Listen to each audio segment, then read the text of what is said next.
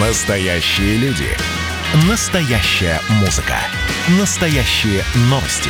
Радио «Комсомольская правда». Радио про настоящее.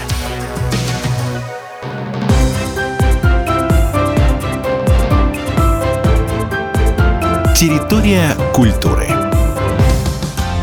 Эта программа «Территория культуры». Проект выходит при поддержке Министерства культуры Пермского края. В студии Татьяна Захарова. Здравствуйте. В социокультурном пространстве «Зовут имени Шпагина» продолжаются мероприятия фестиваля «Спасибо, Перми».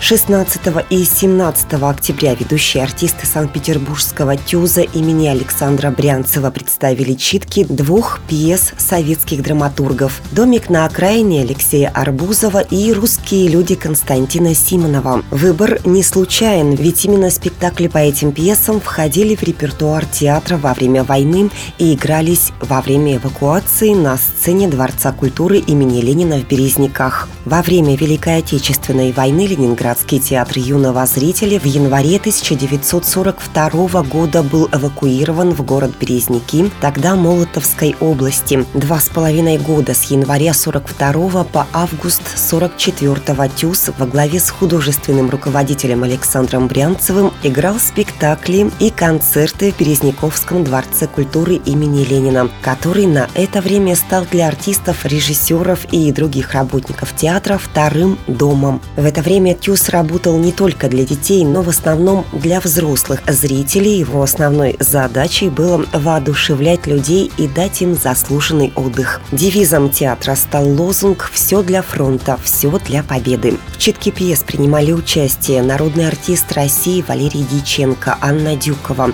Алиса Золоткова, Анна Мегицко, Юлия Нижельская, Екатерина Редькина, Олег Санченко, Андрей Слепухин, Дмитрий Ткаченко, Владимир Чернышов. По словам народного артиста России Валерия Диченко, участие актеров в фестивале «Спасибо, Пермь» – это символ благодарности за, по сути, спасение, которое 75 лет назад, в годы Великой Отечественной войны, подарил питерскому тюзу наш край.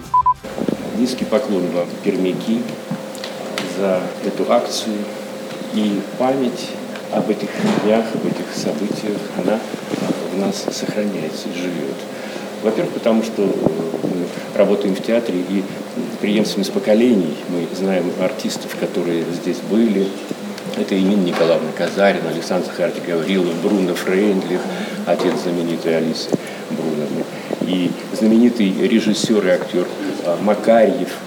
И годы, проведенные здесь, мы цитируем в фильме перед началом читок – которые мы здесь проводим.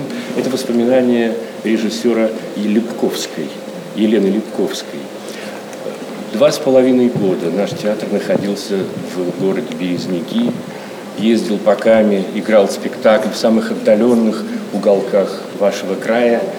И это было трудными и счастливыми годами, потому что, судя по воспоминаниям Липковской, тот энтузиазм, то желание, когда на фронте воюют, а в тылу тоже хотят э, создавать и быть полезными Родине, и быть полезными людям, этот энтузиазм объединил и проявил какие-то необычайные резервы в коллективе театра, потому что было сыграно около 900 спектаклей, было создано 6 кукольных Э, отдельных театров, которые разъезжали.